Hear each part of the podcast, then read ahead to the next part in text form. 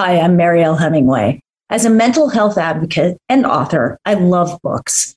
Books have the capacity to inspire, educate, transform, and ultimately help readers all over the world. So if you want to publish your book or if you need help writing your story, I highly recommend Mindstir Media, rated the number one best book publisher around the country. Mindstir Media can help you no matter where you are in the book writing or publishing process. Go to mindstirmedia.com to learn more and schedule a consultation. This episode is brought to you by Mindstir Media and the Sunrise segment of the Outcomes of Sun podcast radio.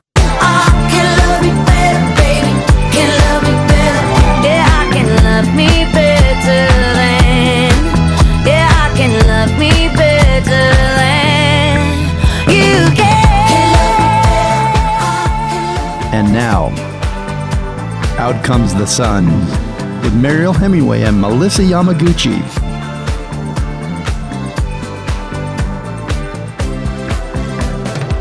Hello, everybody.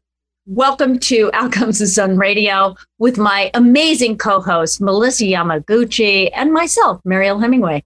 Mornings with Melissa and Mariel. So much fun. Mm, um, good. Mm, good. That's what Morning with Mariel and Melissa are. Mm, mm, good.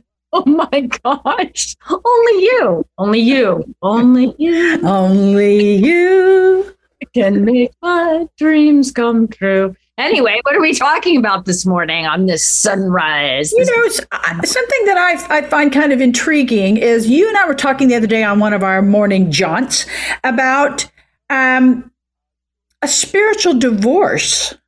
Ah, yes. And I'm intrigued to learn more. Can you explain what this is? You've been reading about it, and I'd like to know more. Well, I've been reading about it, and I actually I got divorced.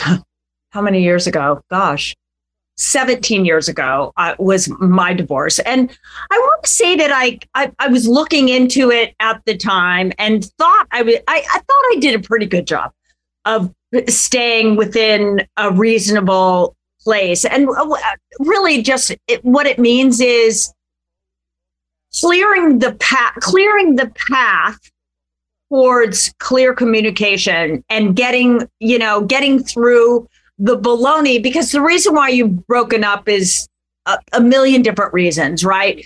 But the reason why you get divorced and have a spiritual divorce is one where you can come to a, a harmonious conclusion to, mm-hmm. to your life together.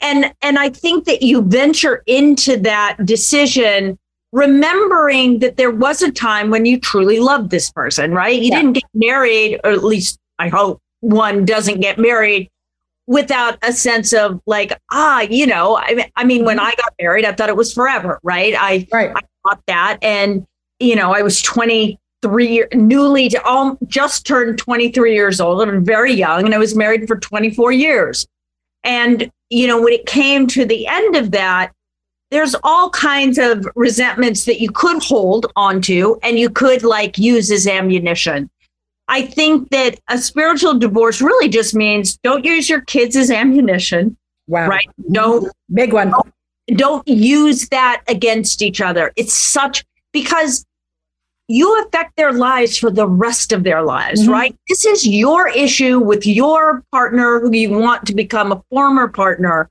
Yes because you have kids there has to be a continued communication with those you know with with your partner and so you might as well do that in a place of harmony yeah um, it doesn't mean the truth is you just don't want to live with that person anymore and it doesn't mean that you need to then pull apart for the rest of your lives all the reasons why you are fed up or mad or angry or whatever. I agree. So that that to me I mean, that's that's the emotional and whatever place that I tried to come to. I tried to come to the, you know, I did it through, we got divorced that many years ago through a uh, family lawyer, you know, like, mm-hmm. and it was basically mediated and we split everything down the middle and it was fine. Right. Mm-hmm. And I just believe that we've, we've, it's kind of like technology. This vitriolic sort of attacking of the other person and all that stuff is it's horrible and it's horrible yes. children. It's horrible to the kids because it plays out. Everyone hears everything, reads everything. Everyone access to court papers at some point. But you know, as you were talking, I was thinking about my son Nobu's home from college, and he had a buddy of his over the other night. And we were his friend Johnny, and we were in the backyard, and we were all kind of hanging out talking about different things. And the, the subject of ghosting came up and ghosting people. And you and I've discussed this before, you know, as friends walk, talking and walking and yeah. sitting, drinking coffee and talking and, and whatever else we do. But the thing we, I was telling Nobu and his buddy that I think ghosting is a bit chicken. It's a cowardly way of handling things because if you just run and don't and don't avoid it. So really like the pendulum swings so hard in both ways because emotions can rage at, like an inferno and then you think you've got to handle it especially when you're angry which is the worst time to handle anything. Right. But i have divorced for lack of a better word um, friends before. Yes. I just didn't feel like we should be just as an interruption. Hundred percent different. Well, the emotional, yeah, that you, yeah, the emotional ties are totally different. Yeah. When we were talking about this, this divorcing yourself from a friend and divorcing yourself from a, a relationship that's more intimate, whether it's a long-term boyfriend or girlfriend or marriage um, and children are involved or not involved. And we talked about some friends some people that we all knew whose parents were going through divorce at different stages and how painful it was. And so one of the questions came up was well, does it always have to be that way? I've never heard of a good divorce. Does it have to be that way? And I don't know if it has to be that way, but I do know that you know, Gwyneth Paltrow and Chris Martin came out with the term conscious uncoupling, which is what their therapist gave them.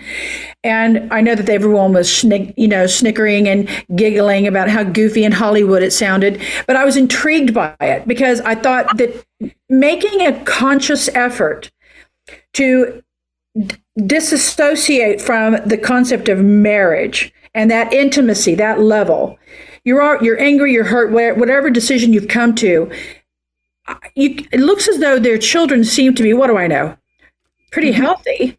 And so I think this concept of conscious uncoupling of spiritual divorce, uh, we need to give them more credit and more attention because our children are, no matter their age, I don't care if your children are two when you're divorcing or 32 it still affects them you can't weaponize them. And that's you know that's our society. We weaponize everything everything is weaponized. Sexuality is weaponized. You know, yep. it's all about winning, isn't it? It's all about what. That's exactly right. But when you think about relationship and you think about communication, you know, the worst kind of when I get in the worst like fights with Bobby, it's because both of us are trying to win something. And yeah. when trying to win, you're not listening, mm-hmm. not slowing down, and you're reacting, not responding. So yeah. it's it's really about being letting go of, of, of, taking a breath and letting go of what you know that attack wanting to attack that visceral kind of like yeah you know like the right. part of you. Because really what does that do? It doesn't help anybody. No. And even if even if, and what does winning look like yeah. What does winning look like? If you're with, if you're in an argument with your loved one, uh, your lover, your husband, your mate, and you win, what does that look like? Because the yeah. person you love most, other than perhaps your children, is eh, is hurting. Yeah. So what have you won? What have you won? Yeah. Nothing. Nothing. And your kids just, you know, it, it's hard. And you know, and saying that it's hard too because you know when you do divorce somebody or even in a friendship especially when you have kids and the kids are involved and you don't know about this because you're you're still with your spouse and it's wonderful and your kid you have a really beautiful family. But there is the there the, there are times and i'm sure uh, so many people who are listening can relate to this. There are times when you just love to defend yourself yeah. because you heard that your partner said this and oh yeah they're going online or whatever and showing pictures of him. And you just would love to go yeah. you know wait uh, you know that's not the truth or whatever. Yeah. And again that's that's a, a desire to one up something that's right. step it you know when when people say rise above the situation that's what that means. It's it's, it's hard. It's hard to do but you're better than that right? Yeah and and really did you get anything out of belittle belittle belittle no. a person I, I, I am still married to my to my my husband. We've been together for 38 years. However, I am the child of divorce and uh-huh. my older brother divorced. So I was the child in the middle of a divorce and my parents were acrimonious and I love them. They're friend they're friends now. They get along beautifully. It's lovely to see at you know at their age that they are truly friends and they con- contact each other when they're catching up on the children, grandchildren or great grandchildren. And so it's lovely. But I remember I remember going through the divorce and how intense it was. And my two older brothers were away at college and I was a senior in high school and it's as though it's as though the world was crashing down anyway but the anger heightened my own anxiety to a level I didn't know existed at that time because my life had been what it was. But now my life was turned upside down and I was 18. So, uh, you know, then I watched my brother go through divorce and his children at the time were newly born 10 and 12. And the, it, it set their life on a different trajectory altogether. But I will tell you, you got to look for silver linings because my parents divorced my mother came to California. I'm from Oklahoma. I came out to California to meet her, to be with her, to visit her, and um, got my hair did and asked the hairstylist on a date. So, and that's the guy I've been with for a shake and a leg. So, silver linings, and you got to really, you got to push forward with the spiritual. I love this spirit, spiritual divorce, conscious uncoupling, and silver linings. I'm all about it. Sounds like a really good breakfast or a good movie.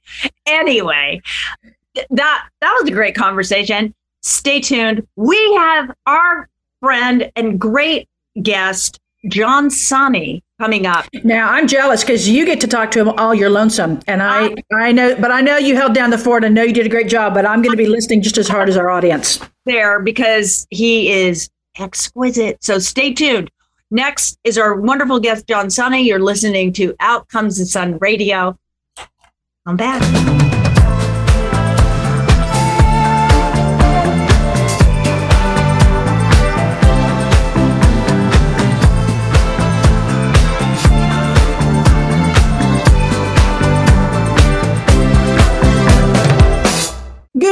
Santa Barbara. You're listening to The Morning Show with Mariel Hemingway and Melissa Yamaguchi, that'd be me, right here on KZSB 96.9 FM and 1290 AM in Santa Barbara. Hi, it's Kevin Nealon. I have a new book out now called I Exaggerate My Brushes with Fame. It's a collection of my caricatures and accompanying anecdotes. Also, if that's not enough for you, I have a little hiking show on YouTube. It's a web series. It's called Hiking with Kevin. But more importantly, right now, you are listening and watching Out Comes the Sun with Mariel Hemingway and Melissa Yamaguchi. Enjoy.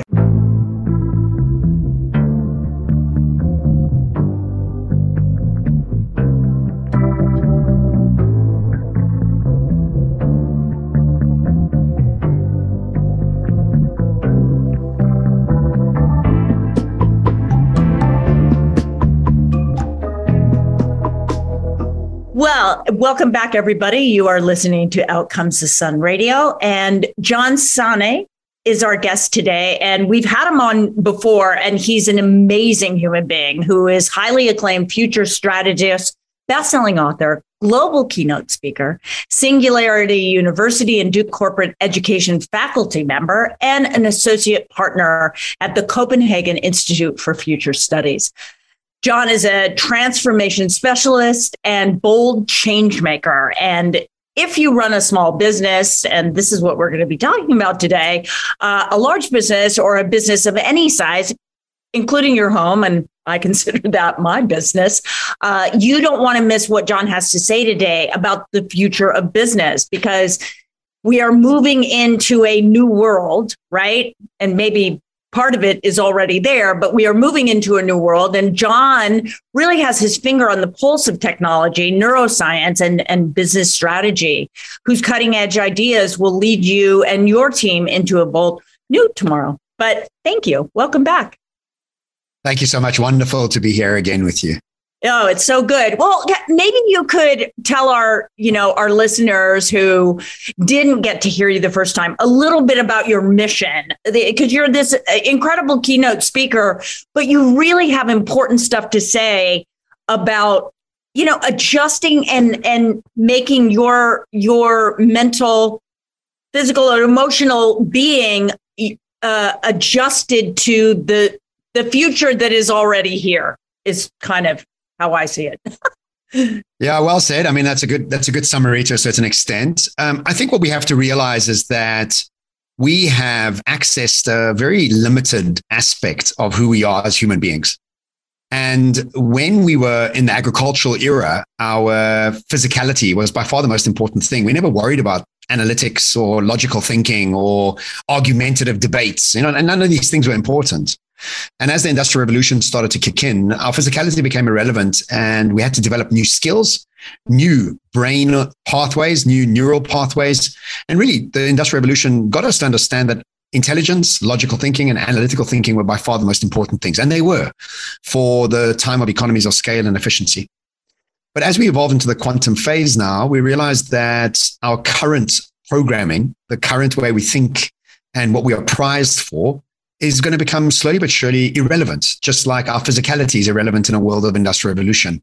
And so will our logic and left brain thinking and access to what they say between 8 and 10% of our brain's capacity is really a very limited aspect of who we are as human beings. And so from this perspective, I have been researching socioeconomic change, uh, mega trends, macro trends, and I've really kind of isolated it down to neuroscience being the solution in preparation for the future so that we can access more of our brains and understand how to unlearn and change our awareness and then try and find solutions from a new state of awareness rather than trying to figure out a quantum world from an industrial revolution education and awareness. So that's really, it's a culmination of years of research that's gotten me to the point that realizing that if you don't engage with socioeconomic change as well as trends, AI, as well as neuroscience, you're actually going to miss a piece because you need all three to understand what you need to be doing. Right. Well, tell us tell us what it means. What it what does it mean for us in in business who have you know who have businesses and we're probably doing it in an old school way to a certain degree. I mean, we're all on Zoom, but that doesn't mean we're we're hip to to the change of the world, right? What what is what does our future of business look like? I mean, what is what is that, and how do you help people understand what's coming and adjust to taking it in? Right. So, look, I mean, I think obviously we can't be as broad as what does it mean to business because every sector is different. And then again, inside every sector is different.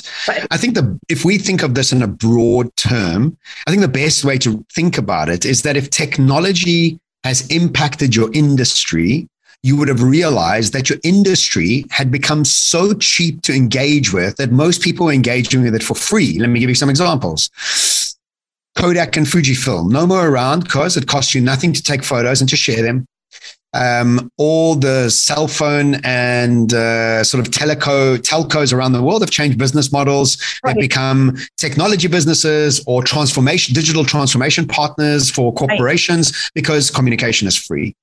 Then you extrapolate that into music, EMI, Sony, Virgin. They're not here anymore. Now Spotify is giving you so much music with YouTube. So right. what I'm trying to get across is that on a broad scale, every single sector will be impacted by the converging technologies that make things free.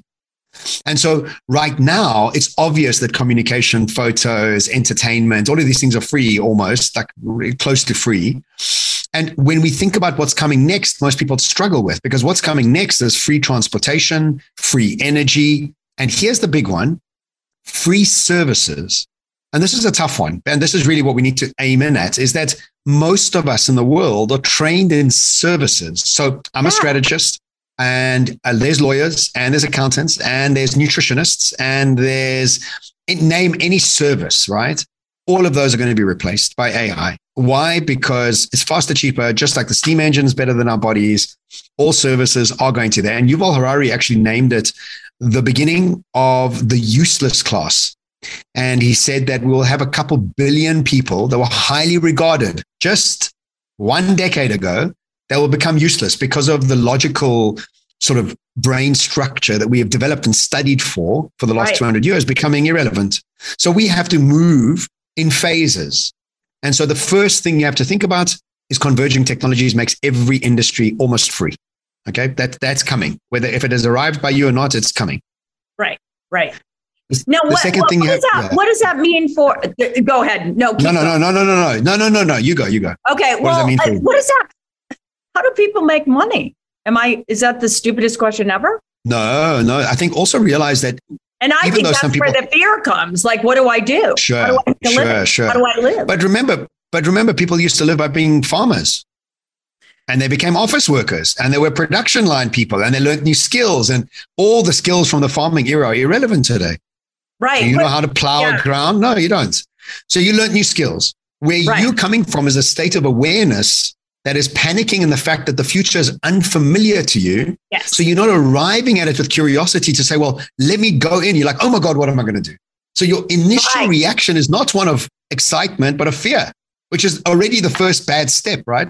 So we'll deal with that just now. We'll, we'll talk about that just now.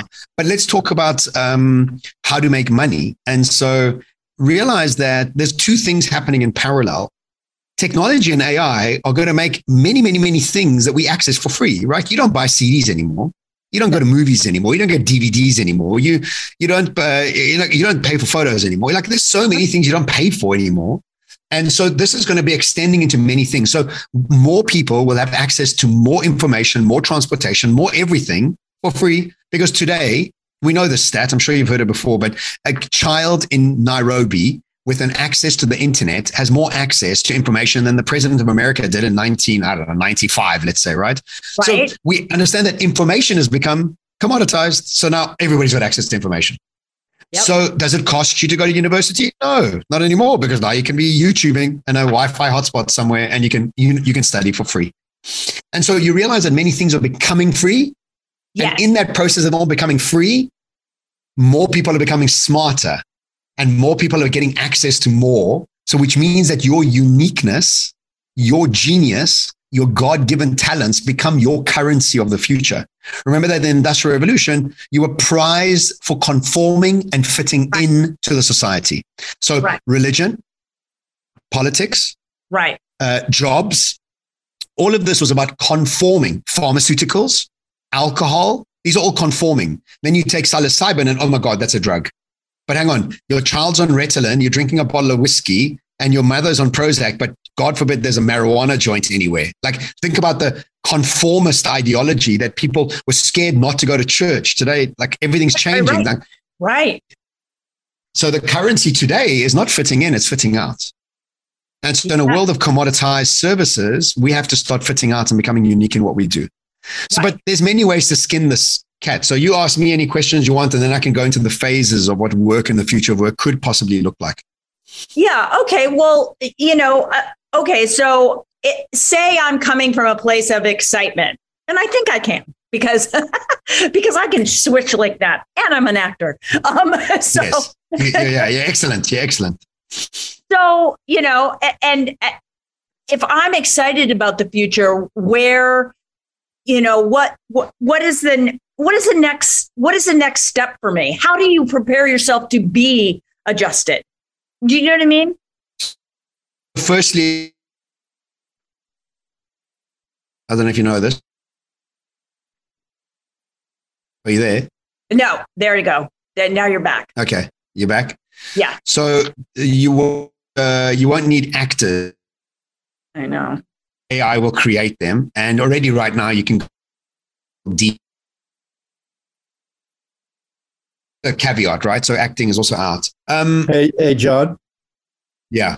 I'm gonna. I'll. I'll clean that up in editing. Can you start from the beginning? You you cut out, just so Yeah, we get good. the I'm full gonna- full description.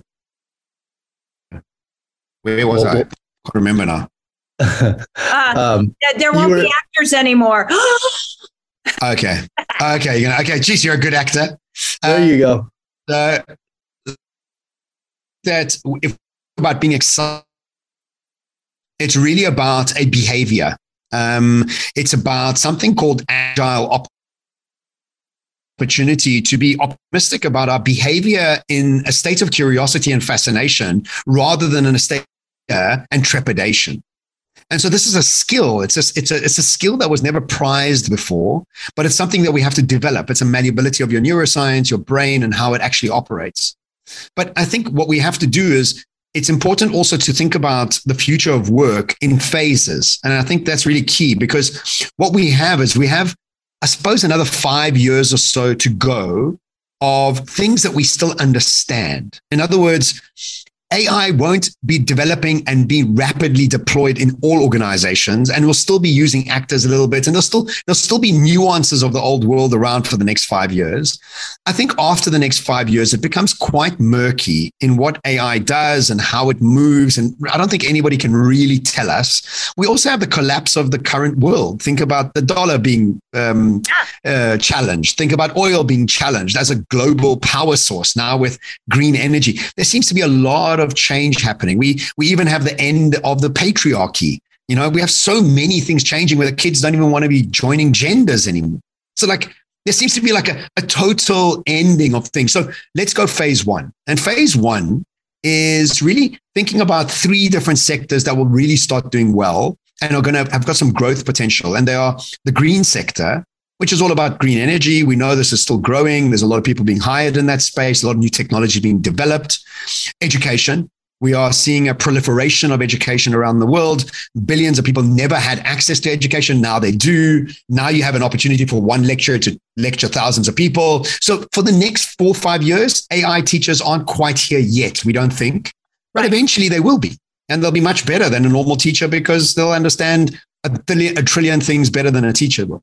And then the third one that we're seeing growing is also agriculture because there's new types of agriculture happening, more urban agriculture, more precision agriculture. There's different types that we are starting to explore with. So those are the three sectors. If you're thinking about three sectors that you want to get into, green energy, education, and agriculture. But underneath both of those, or all three of those, what we have to realize is that there's two main skills that are not going to go anywhere. As in, these two main skills are required no matter what sector you're in. And the first one is human skills. And that's all about sort of leadership, social influence, ability to work collaboratively, be lateral in your thinking, be unique in your skill sets. These will become more and more important because you'll be working so, with. So small let me let me stop you because I want to make sure that everybody hears this and that I'm understanding correctly. So when you say that the human traits, there's always yeah. going to be, that's always going to be kind of a key factor, right? You can't take away the humanness of the human being. Is that what you're saying? I'm like, saying it's even going to become more important. Yeah. So remember that if you were just a good ah. accountant, you didn't have to be good with people. You didn't have to be lateral in the way you thought. You just have to follow the process, the system that you were taught at school. Right. But today, engaging with people on a continuous basis, unlearning, relearning, social influence, social impact, thought leadership, these become highly important because your personal brand now is what how people are engaging with you. This becomes it's a new thing that your PhD and your MBA aren't cutting it. You know, they're not teaching these skills as per se. Right.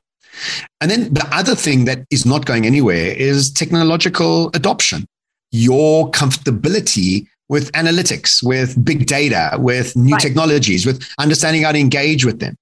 And so if you think about these sort of like the biggest jobs that we are thinking about over the next year or two are AI and machine learning specialists, uh, sustainability specialists, um, uh, sort of cybersecurity, data analytics, uh, agriculture equipment operators. These are almost like obvious, right? If you start to think about them, like obvious, or with agriculture growing, obviously that needs to grow. With uh, um, agri- um, education growing, obviously you're going to need more sort of intelligence analysis. You're going to need more right. information security. So those are obvious, right? So this is next next five years. That's what's happening, and I think these this is what we also you have some comfort in, right? So yeah, it's kind of familiar. We kind of understand it. These are the current skills that we understand, but that's just phase one. And I reckon that we have another five to seven years to go of this phase one. And, and I'm being generous. I, it might be shorter than that. But we have to then start to figure out phase two, right? And that's really the big, the big uh, sort of abyss that we have to prepare for. But before I go into phase two, do you have any questions? You want to unpack anything? I, I, I think I'm tracking and I'm like, I'm, I, I, I am excited. I am, you know, the, the part of me that is the actor is like, well, wait, it doesn't my humanness as an actor matter? You know, I mean, aren't you going to be able to tell? It's kind of like digital versus film, right? Film is rich and has texture. There's something about it. It's even analog versus digital it sounds different in analog, right? Uh, we take it in as human beings differently. But digital is the future, right? Digital is AI. Digital is what we're doing now. Digital, digital, digital. And it loses some emotional connection. Don't you think? Of course it does. But again, remember that you are coming from a certain level of awareness. Yeah. And your legacy is in acting. Yeah. And so for you, these things are important. If you want to extrapolate this into the younger generation, do you think they'll give a they don't yeah. care. Like they're moving. There's other things happening. Think about music, right? Think about music. Think about the fact that we don't listen to albums anymore. We don't queue outside music stores to wait for a drop of an album. What we do is listen to genres. So it's almost like the music's still good. We don't care who's making it. Just like you don't care who grows your oranges. Back in the agricultural era, families were proud about their oranges. But, so let me, I'm sorry to interrupt, but don't go, go, of course. It's important. I mean, the guy who grows the orange, you know, for me, I want to go to a small farm where they're growing the oranges and there's, there's, you know, there's care in the soil and there's not GMOs and there's not, you know, pesticides. And do you know but you are, but, but you're on the top 2% of the world. I know, that's true. That's so, true. So you, you've got a luxury, you, have gone yes. full circle into it. the luxury of that. Today, you, you you go to India and Africa. Do you think they care if the oh, movies no, no, got no. real and, actors and, and, or not? I, or, I agree with that. I agree. Yeah, so, go to India and Africa. You just want them to eat and be healthy and you know. watch any movies. and again, just like you know, so I think yes, in our current state, like you'll get some people who say, "I never want to give up a book. I love curling up next to a book." Well, you know, there's no more music shops out there anymore, and there won't be bookstores in the future because there'll be other ways to access the information. Yeah. You know, sitting and just reading is that. So we must also think about not extrapolating our current awareness into the future yes. and panicking. That's Got what we're doing. Most Got people it. do that, right? I, yeah. I, I get it because it's not going to go away. And I guess no. I guess I'll just have to say that 2% that's just still like caring about these certain things. So go to phase two. I, I, I, yeah, I'm ready. So so good, good, good, good. Yeah, I don't think anybody is, including myself, Mariel. And which I, which I, okay. before I, I start saying yeah, this, that, that makes me see that you are human. Yes, yes, I am very much human. Yes, okay. I am very much human because I can also tell you that my career is disruptible, incredibly disruptible. Right. And so what we have to do is we have to realize that all of us are in this boat together. It's not just you, it's not just me, it's everybody. And so phase two has a murky and unclear um, expression of what we're going to be doing. Because I think over the next five to seven years, by the end of this decade, not only will artificial intelligence would have extrapolated way past us in our intelligence quotient, and this might be a little bit controversial, but I do think we'll have aliens landing. And I, because, and I'll tell you why I say that is because just watch what all the media houses around the world are doing. They're just prepping us, you know. Every government's coming out, everybody like it's just and in in, in and it changed all during COVID because we went from some people thinking you cuckoo if there was aliens to oh yeah obviously there'll be aliens you know like it was a switch in consciousness like which is the weirdest thing right right and, so, and right before covid were all the movies about it remember like there yes, was exactly like all the what they they kept coming out like over and over and over just to That's pre- right. And I do believe prepare us. Yeah. that entertainment prepares us for things that are happening. Exactly. Exactly. Yeah. And so let's understand that um, we don't know what's coming. So phase two is not about work per se. It's about human preparation for all eventualities.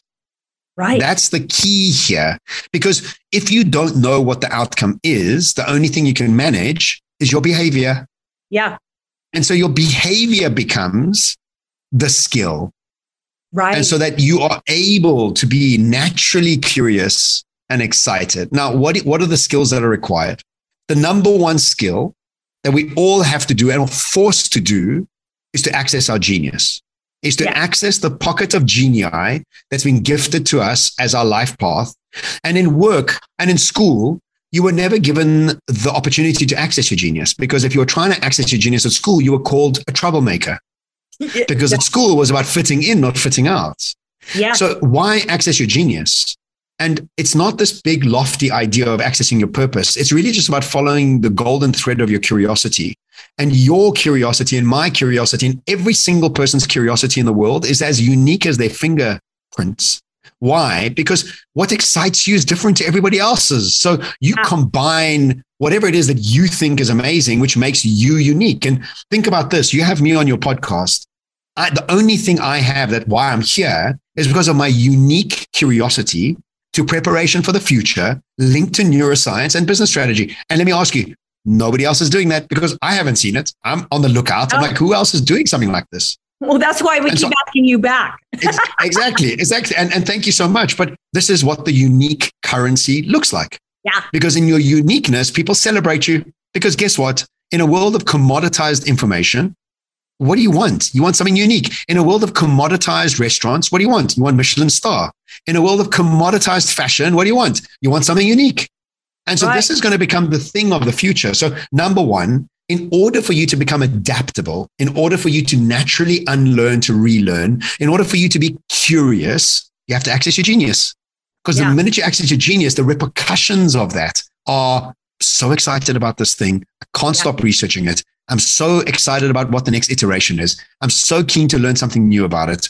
And then Yeah. all of a sudden you get pulled into a rabbit hole because of that genius and that Yeah. in your And don't you think you access your genius through silence and meditation? Well, look, I think there's many ways to access your genius. The first way I would say is exposure to as many different careers, businesses, startups, and sectors as possible. Why? Because it's through exposure that you start connecting the invisible dots of Absolutely. your persona. Then Right. the second phase is stillness. Because then what you do is you, you sit with that sort of exposure and then you go inwards and then exposure and then, inwards. Exactly. Right. Well, and so and in it that takes- pro, yeah, it takes root, right? It takes root. Exactly. And then, and then you can remind yourself to behave a certain way. You can remind Right. yourself to, to Right. believe the way you want to believe and Right. undo those repetitive thoughts. I mean, you talked about in that, Yeah. that last episode, yes. um, you know, it- those repetitive, we thinking the same 100,000 thoughts every day. We Yes. can remember to not think those thoughts. We can remember Well, new thoughts. I, I think I think the thing is is that- is to catch yourself becoming aware, uh, be, being Yes. aware, and catching yourself going through the old routine, right? The old triggers, Yeah. and quite literally telling yourself to stop and to think something new, choose a new thought, and in that state of awareness. You are able to actually catch yourself. But the thing that's going to fuel you is your genius. Because if Yeah. you're forced to study something that somebody's told you to study, guess what? You don't have the energy to follow through on it. Right. You just don't. You're going to run out of energy. right. And right. so the, the, the job is twofold. Uh, Actually, maybe threefold. The, the, the first job is access your genius through curiosity, through exposure, through stillness. The second job is to understand distribution as well as possible because we have the internet with 5 billion people attached to it. Right. how are you distributing your products your services your uniqueness online? Like what is your what is your drive around distribution? And today it's called influencers but actually the truth is it's it's about distribution. So how do you learn more about distribution? Yeah. and then the third thing is to keep an eye and to think about how you think because you've got to understand the hardware mechanism inside your head that's keeping you stuck to old ways of thinking. So you need to service that process through meditation, use Right. of psilocybin, trauma healing, all these things that unhook your thinking. Then, so now what you've done is you're thinking about thinking, you're accessing your genius, and you're looking at distribution. Yeah. And this becomes the kind of the next phase from this perspective and this level of awareness that I see as a potential way for us to express ourselves in the future. Absolutely. Uh, You're amazing. I, I just love talking to you. You make me so happy because you make, well, what's great about what you're doing, because you know your genius and you're always expanding your genius, is that you, I think your genius is helping others to get excited that's the genius of you, right? Instead of being afraid, you know, I went through my fearful, I had my fearful question. And then like it, it, already I'm like, oh, whoa, let's let's go, let's take more, let's expose ourselves to more. I'll learn more about you know distribution. I'll learn more about this, and yeah. that's what's I, I hope everybody who's listening can really feel how your information is this kind of wonderful tapestry of like how we can move into the future excited and feeling youth you know like i think I think we want to feel playful, youthful, excited, curious, you know, that, and that and curiosity is something that we have as children. And I think we have to get back to that childhood, like childlike curiosity. Anyway, it's so great to have you. Please come back again because we want to just- I look forward to it. Yes. Thank you so much. Wonderful to be with you again. And I look forward to seeing you in the States real soon. Absolutely. See you again. And, you know, safely. I'll see you. Thank some- you. yes, I'm looking forward to it. Awesome.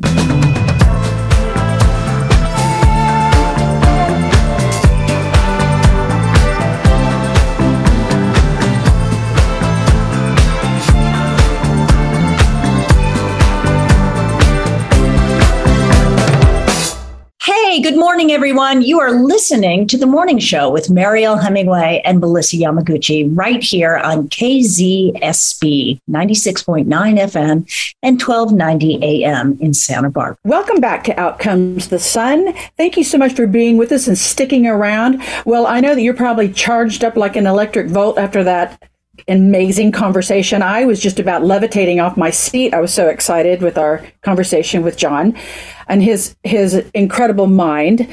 So let me bring some information, if I may, about energy. In in respect to what John has just shared with us about the futures and energy, I want to bring it into. We've talked about the bedroom before, and not in a naughty way. We've talked about the bedroom and how we create the haven for you. One of the things I want to talk to you about is in respect of John's message of being nowhere, nobody at no time, create that haven for you. In feng shui, we talk about removing the television, the computer, and these items from your bedroom, from your place of respite. When you remove that electrical charge in, in, in that way from your room and that symbol of work, of, of escapism. The television helps you escape, and a lot of people, and some people don't escape, they get too connected. If you remove these from the bedroom, you are energetically creating a field of incredible respite and haven so that you can go deep into your prayer and meditation, deep into your quiet time. And when you don't have that around you, you don't have the, the, uh, the pull to turn it on, to check one more thing on your email. Remove that from your room. Now I have, I do have some friends and some of my clients who take the, the phones out of their bedroom.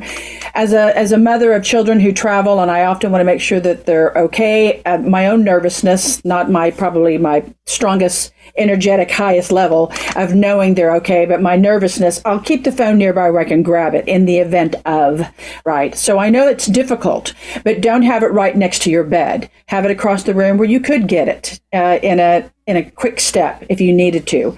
But creating that force field, if you will, of quiet and, and quietness by removing the electricity from your room. Obviously, not your lamps. I'm not asking you to bring in the, the kerosene and having a having an old lamp in your room, but removing the television and the computers are the most important thing you can do for your energetic energy for your energy to, to kind of come down to a hum right before sleep so that when you do go into sleep, it's peaceful and deeper. Now, don't go anywhere. I'm telling you, just turn the volume up because the next person coming up is my gal, my co host, Mariel Hemingway, sharing with you her best information on health, wellness, and balance. Stay tuned. And next, energy with Melissa Yamaguchi.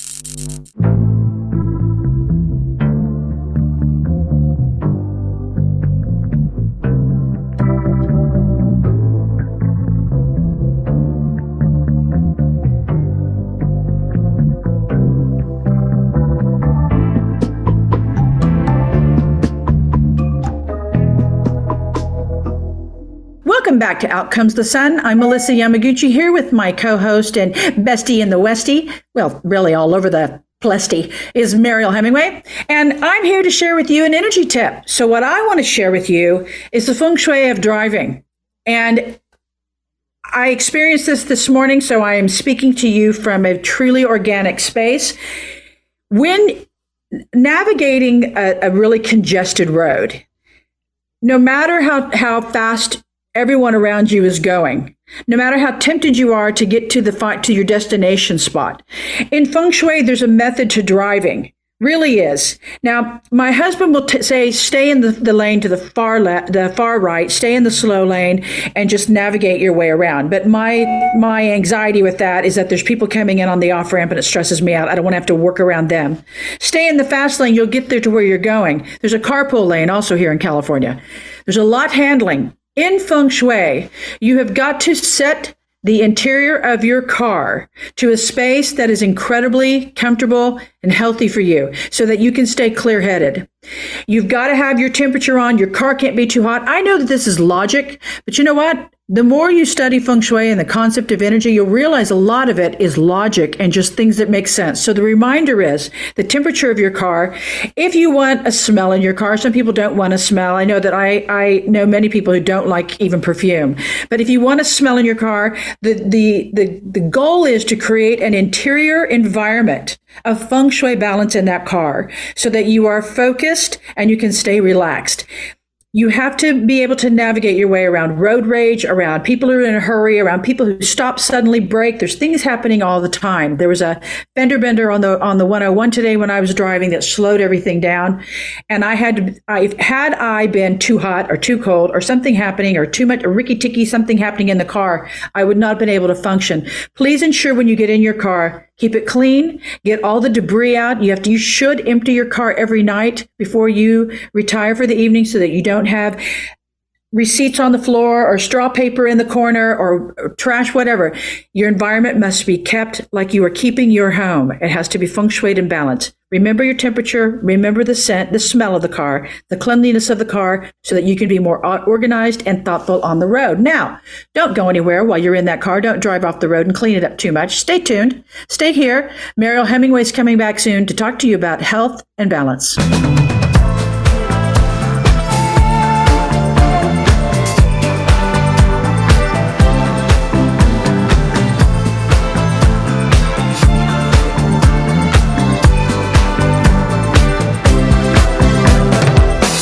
Hello, wonderful humans out there. I am Roy Zatiski from mywildlife.com, and you are listening to Out Comes the Sun with Mariel Hemingway and Melissa Yamaguchi. Hey, everyone. You're listening to the morning show with Mariel Hemingway, me, and Melissa Yamaguchi. That'd be me.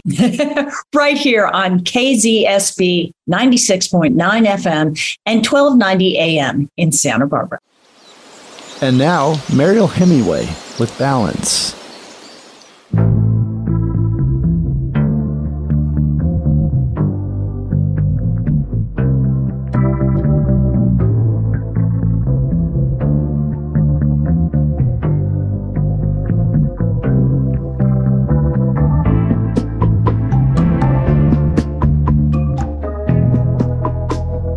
You so much. You are listening to Outcomes of Sun Radio with Melissa Yamaguchi and Mariel Hemingway. That's me. And I want to tell you a little bit about something that might be a good choice for you. It may not, but I'm going to talk about intermittent fasting. Uh, a lot of people are really into it these days, right? It's because it's kind of a fad, but I actually think there's something to it. I've been intermittent fasting for several years now. And and I remember prior to intermittent fasting, let me explain what intermittent fasting is if you don't know what it is.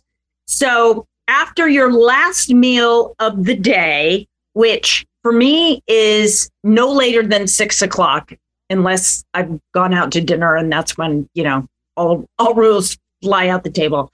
But for the most part, when I'm home, I don't eat later than six o'clock, and I give myself 16 to 18 hours before I eat again the following day. Now, what happens in that intermittent in that time of fasting? Because actually, what breakfast means is the break of your fast, breaking the fast, right? But intermittent fasting, you give yourself a long enough time. And what it does is it turns on HGH, which, which is our natural, it's called human growth hormone. And it's very, you know, it helps with your metabolism. It helps with your energy. It actually helps with your focus. Not everybody is designed to intermittent fast. So again, always with your health, especially with physical health, it's really up to you and you know yourself best. Some people, and, and Bobby is one of those people that he intermittent fasts to a certain degree, but he needs food all the time because he has a metabolism that goes really fast. He knows that about himself. So he he does things he usually does a shake or a juice or something like that. I don't like to eat uh, before 16 to 18 hours. But that being said, I do have coffee with heavy cream and it's organic and raw, um, actually, because raw means that it hasn't been pasteurized, and raw means when it's unpasteurized and raw, there is a bacteria in it, good bacteria that helps you digest it. It's so it's actually really good for you. That being said, I do have that, and and so cream, heavy cream, is a fat, and that doesn't break your fast. Just so you know. I also do um, in the morning uh, amino acids. Uh, it, there's a powder and there's pills. It's a Better Health, I think, uh, is the amino acid that I like to use. Um, but that is a great way to keep your fast going and it doesn't break your fast either, even though it is, um, you know, it is a protein, but it's an amino acid and it's not, it doesn't it turn the digestive system on in the same kind of way.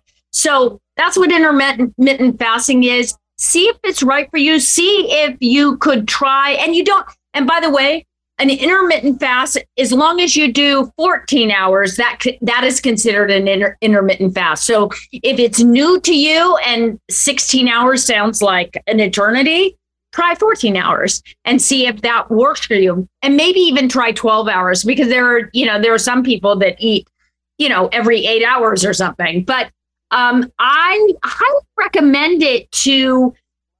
I don't know. There's something about it for me that I feel incredibly like vital when I don't eat right away.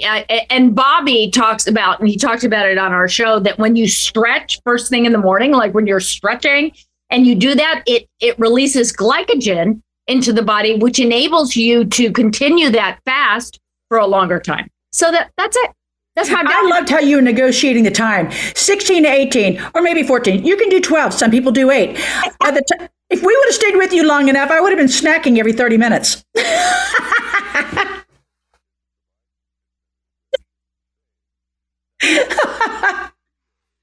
Anybody to be upset with me. And also, I'm not a doctor, okay? So don't like come at me. Don't come at me with any like stuff. anyway, this has been an amazing show. What uh, what a treat to be able to share with you, John Sanei, and all of our ideas on everything. everything, everything. Thank you to John Sanei. He's amazing. Thank you to Dr. D. Thank you to Jeremiah. Thank you to Slater. Thank you to you, Mariel. Thank you to me. Thank you for the sun to always come out. Yes. Thank you so much. And we'll see you soon. Choose healthy.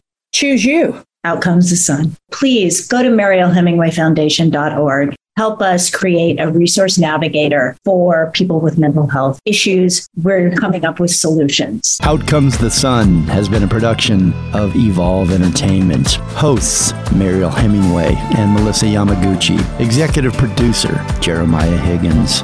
Sound engineer and producer Richard Dr. D. Dugan. And sound engineer Slater Smith. Thank you for listening. It's NFL draft season, and that means it's time to start thinking about fantasy football.